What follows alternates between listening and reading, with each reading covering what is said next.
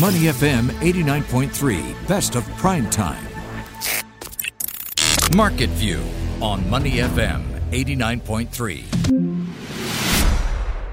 You're listening to Money FM 89.3. I'm Chua Kian Tian with your market view. Now, I promise we are going to be discussing something out of this world today, or at least out of the Earth surveys. And I'm talking about satellites and the low Earth orbit here. Now, up in the low Earth orbit, anywhere between 160 and 1,000 kilometers above ground, that's where you see lots and lots of satellites used for a variety of purposes, including geoimaging and telecommunications. How many, you might ask? Observers believe there are 4,500 satellites, with close to half being Starlinked, which is operated by SpaceX to provide internet coverage to over 40 countries.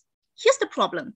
Now, while businesses are launching satellites into space, no one is clearing up the debris of old satellites, and that increases the risks of them bumping into one another in space. That creates an opportunities for companies to come up with solutions to clear space debris. But how big is the market really, and what challenges do companies in this arena face in securing industry buy-in? Now, for more, I speak to Christopher Charles Blackerby, Chief Operations Officer at Astroscale. Astroscale is a Japanese-based startup that provides scalable solutions to clear debris in space. Hi, Chris. Hello, Tian Tian. I've been looking forward to this conversation. Actually, uh, Chris was introduced to your company many years ago, about six years ago ago when I met uh, astronaut Naoko Yamazaki in Tokyo.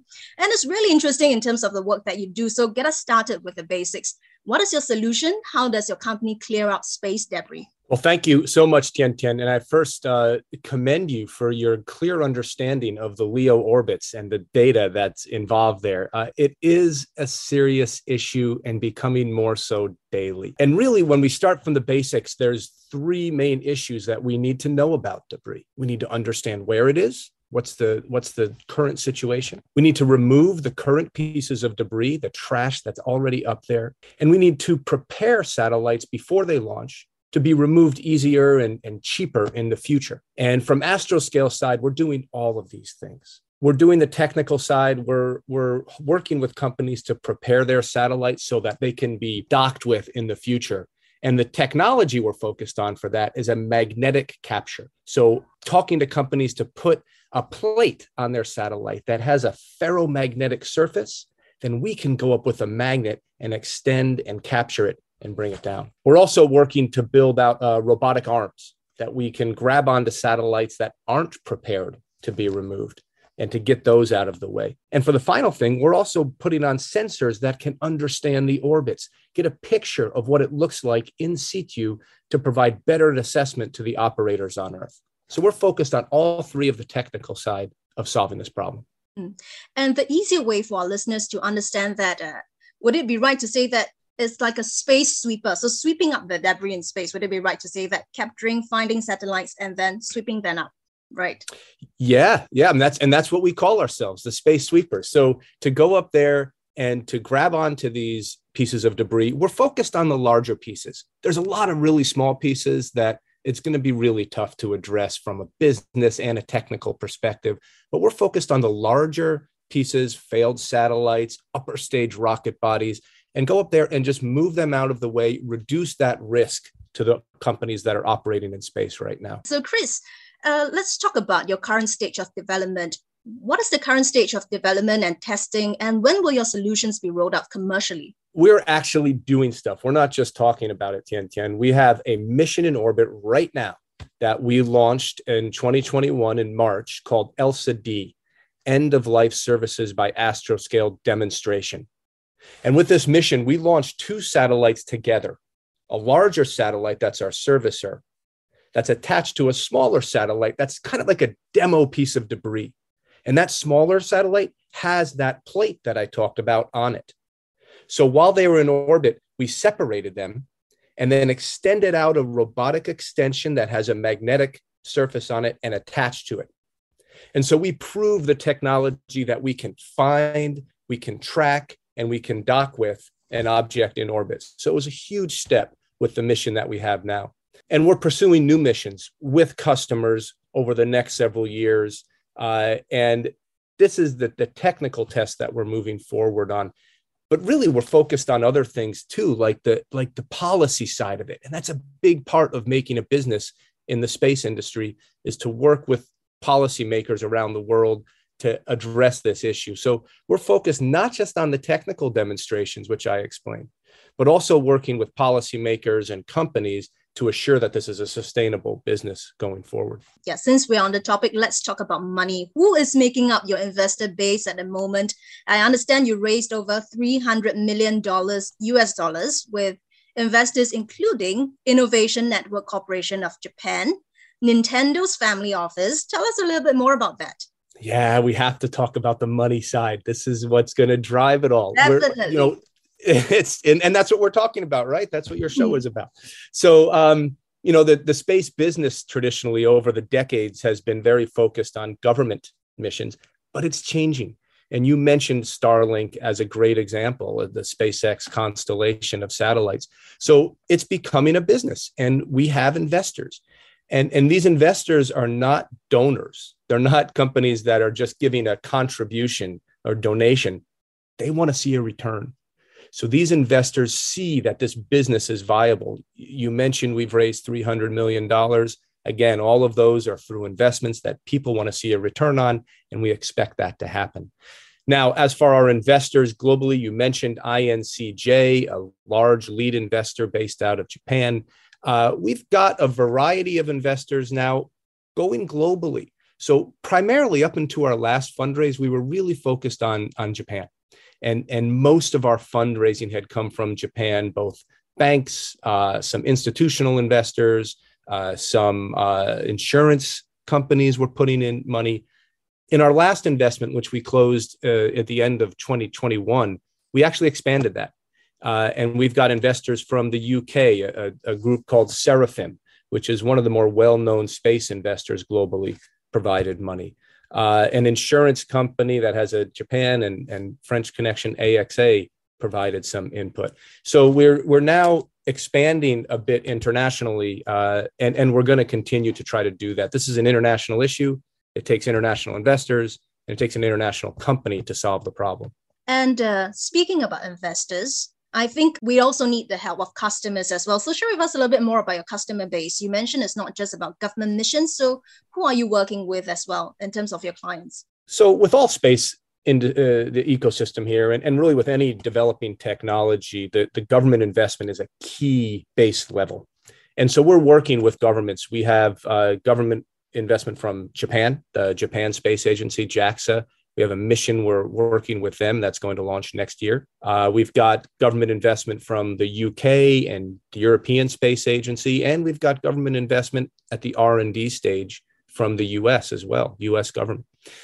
But that's the start line. The, the next step is going to be is going to be uh, commercial customers. And, and one of the, the main ones that we're working with is OneWeb. Uh, so that is another constellation that's launching hundreds of satellites into low Earth orbit. And OneWeb is making an incredible step towards space sustainability. They are putting that docking plate I explained that has that ferromagnetic surface, they're putting those on all of their satellites. That doesn't contribute to their business of providing mm. communications. Mm. All that's there for is to make sure that they're sustainable going forward. And that's one of the main customers that we're right. working with in the near term. Astroscale also secured funds, from what I understand, about 14.8 million euros from the European Space Agency for a demo mission in 2024 to remove a OneWeb satellite. So, what would the funds be used for? So, that mission is going to be the first step, Tian Tian, in demonstrating our commercial capability. Uh, to do this in a commercially viable nature, we can't just launch one satellite and go and bring another piece of debris down and then be done. A one for one removal is not sustainable financially. So we need to be able to do multiple missions with one of our servicers. So that's what we're starting to demonstrate with this ESA OneWeb cooperation that you just explained. We're building out a capability for a servicer that will be able to do multiple missions, removing three or eventually more pieces of debris with one servicer. And that's the first step that we're doing. And we're going to be demonstrating that on a OneWeb satellite. So we're still working with OneWeb and ESA on the details of that mission, but that's the baseline of it. If you're just tuning in, we are now speaking to Christopher Charles Blackerby, Chief Operations Officer at Astroscale. Now, Chris, another thing that I'm very curious about we have another startup that's called Orbit Fab. It wants to build a space station to refuel satellites by 2025. And Astroscale so far is the only customer that have publicly signed up for the service.